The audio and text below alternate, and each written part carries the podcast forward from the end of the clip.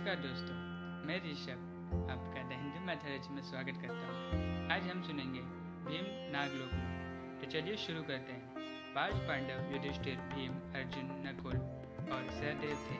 पितामह भीष्म तथा विदुर के छत्र छाया में बड़े होने लगे। उन पाँचों में भीम सर्वाधिक शक्तिशाली था। उनमें दस बीस हाथियों का जैसे दम था, पर तो भी उन्हें और शक्तिशाली बनना था। दुर्योधन, वैसे तो पाँचों पांडवों से बहुत ही था पर भीम की शक्ति से वो और भी चलता था।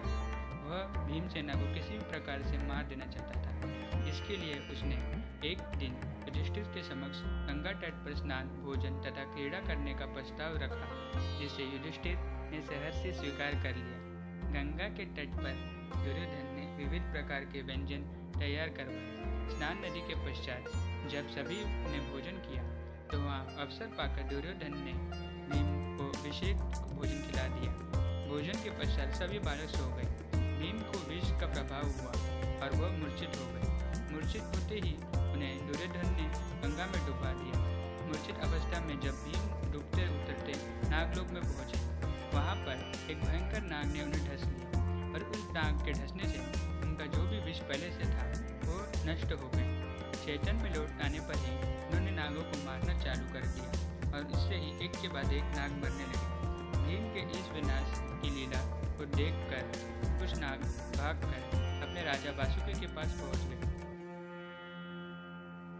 और उन्होंने समस्त घटना से अवगत कराया। नागराज वसुकी अपने मंत्री आरक के साथ वहाँ पहुँच गए। आरक ने नाग को भीम से पहचान लिया और उनका परिचय राजा वासुकी को दिया। वासुकी नाग ने भीम को अपना अतिथि बना लिया। नाग नागलोक में आठ ऐसे कुंड हैं जिनका जल पीने से मनुष्य के शरीर में हज़ार हाथियों का बल प्राप्त हो जाता है। नागराज वासुकी ने भीम को उपहार में उन आठों कुंड का जल पीने दिया। कुंड के जल पी लेने बाद भीम ग्रहण नींद में सो गए। आठवें दिन जब वो उन उठे और उनकी निद्रा टूटी तो उनका शरीर में हज़ार हाथियों का बल आ चुका था। भीम के विदाई मांगने पर नागराज वासुकी ने उन्हें उनकी वाटिका में पहुँचा दिया।